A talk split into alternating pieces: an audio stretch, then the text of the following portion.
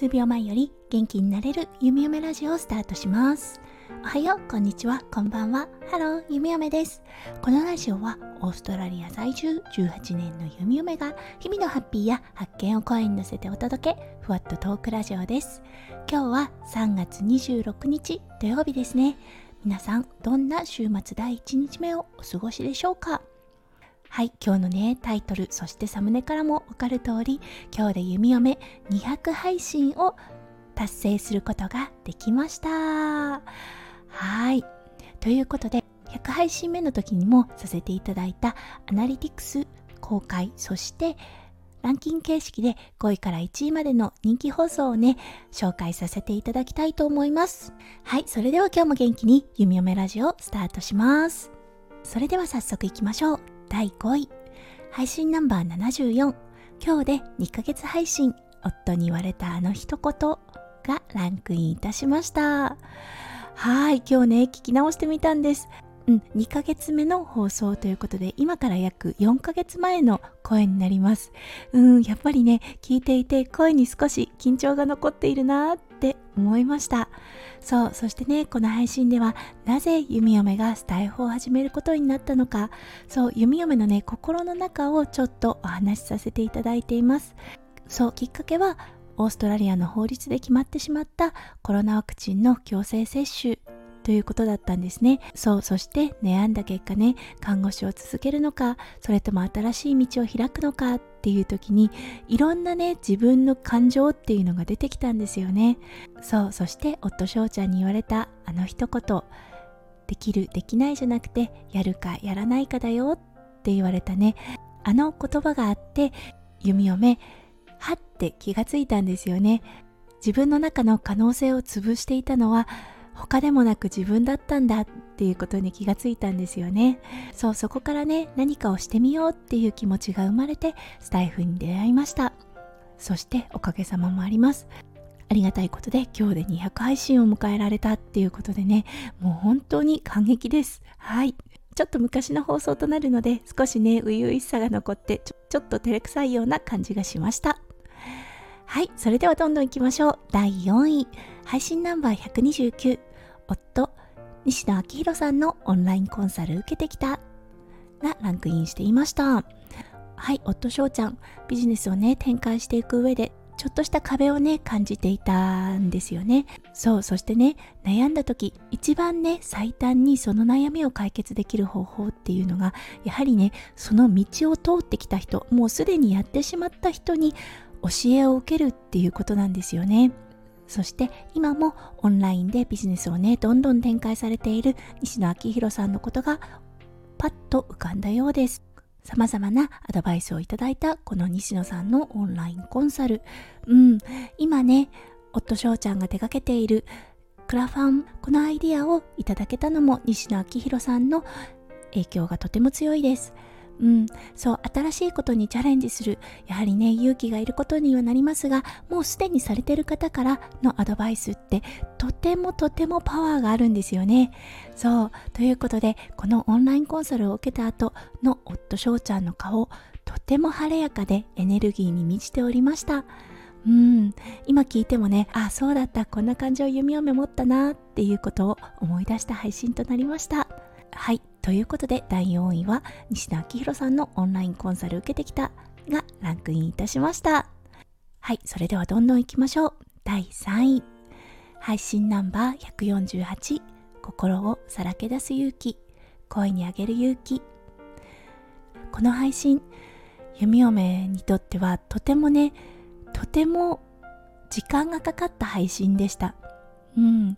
そう弓嫁の中でもその日に起こった出来事をお話ししたことになるので頭の中心の中が整理されていなかったのが出ている配信とはなります。そうそして収録をしている間涙がポロポロポロポロこぼれてきて何度も何度も収録を止めて息を整えてそしてもう一度収録をするっていう行為をした配信になりました。そう息子くんのバースマークについてお話ししているこの配信。そういろいろさまざまなね感情が入り混じってうん答えはまだまだ探している状態です。もしかするとずっとずっと探し続けることになるのかもしれません。そうだけどこの配信をした時に起こったエピソードは弓嫁の中では親として大きく成長できたきっかけとなった出来事だったんですね。うん、なのでね配信残せてすごく良かったです。そうそしてねこれがランクインできたことがすごくありがたかったです。すっごく勇気がいる配信だったのでうん不安を持ちながらの公開ボタンを押したのを今でも覚えています。そうだからね本当にね皆さん温かいコメントをくださってたくさん聞いてくださってすっごく嬉しかった。本当に勇気をいただけた配信となりました。はい今考えてもやっぱり心がね少しギュッとなるような感情が出てきます。はいそれではランキングに戻りましょう。第2位配信ナンバー120チャンネル登録者21万人の YouTuber 夫翔ちゃんが活動中止。はいこれがランクインいたしました。うん事の発端はね2021年の元旦に夫翔ちゃんが宣言した動画が始まりとなりました。そうそしてその時に掲げた大きな大きな目標残念ながら達成することができなかったのではい活動中止っていうことになりました。そうこの配信では弓嫁がね感じた率直な意見っていうのもちょっと赤裸々ですがお話ししています。そう自然と湧いて出たもったいないなっていう感情もちょっとねほんと恥ずかしいのですがお話ししています。そうそして現在活動中止をして3ヶ月以上経つのですが今までね YouTube に時間をかけていた部分が他の手がけているところに力を注ぐことができているのでとても充実しているなっていうのを近くで見ていて率直に感じています。そう今ねチャレンジしているクラファンもそうです。新しいことにチャレンジして新しくユーザーさんにもっと使いやすいようなオンラインサロンを立ち上げる。そしてビジネスも手掛けるっていうようなね。うん。今までは時間がなくて手掛けることができなかったプロジェクトに目を向けることができるようになりました。そうだから翔ちゃんがね掲げたこの目標達成はできなかったけど新たな可能性はどんどんどんどん出てきているなっていうのを本当にそばにいて感じています。はいということで第2位こちらがランクインいたしました。はいそれでは第1位。配信ナンバー1収録ナンバー1はじめまして弓嫁です。スタイフデビュー日です。が第1位となりました。今日本当に久々にそうですね多分最後に聞いたのは100配信をした時だと思います。にこの配信を聞きました。声がね違くってびっくりしました。うんあのそして話し方も違う。文の作り方はこの3分半の配信をするのに2時間半をかけて台本を作り収録をし編集をしたっていうような内容となっているので文の構成としては悪くはないとは思うのですがうんとにかく緊張が声に出ているなって思いました。うん、でもたったね6ヶ月しか経っていないのですが今思うとね本当に6ヶ月間の間でいろんなことが起きたなって思います。苦楽をね共にしたペッパーが天国に行ってしまって新しい家族のマロくんが家に来てそうそして新しい家族の形ができたっていうねやっぱり聞き直して思います。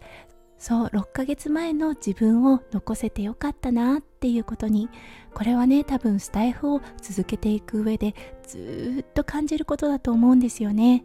うんなのでねこれからもできる限り毎日配信そう残すっていう意味で弓嫁はこのスタイフを続けていきたいなって思います。うんなので今日このね第1回目の配信を聞いて新たにね決意を固くした弓嫁となりました。はいとても長くなりましたがランキング形式でお送りいたしました今日のこの配信。すべてね弓嫁の思い入れのある配信となりました。はい次はね300配信で一体どんなねランキングに変化があるのか。今からねとても楽しみな弓嫁です。今日も最後まで聞いてくださってありがとうございました。皆さんの一日がキラキラがいっぱいいっぱい詰まった素敵な素敵な一日になりますよう弓嫁心からお祈りいたしております。それではまた明日の配信でお会いしましょう。数秒前より元気になれる弓嫁ラジオ弓嫁でした。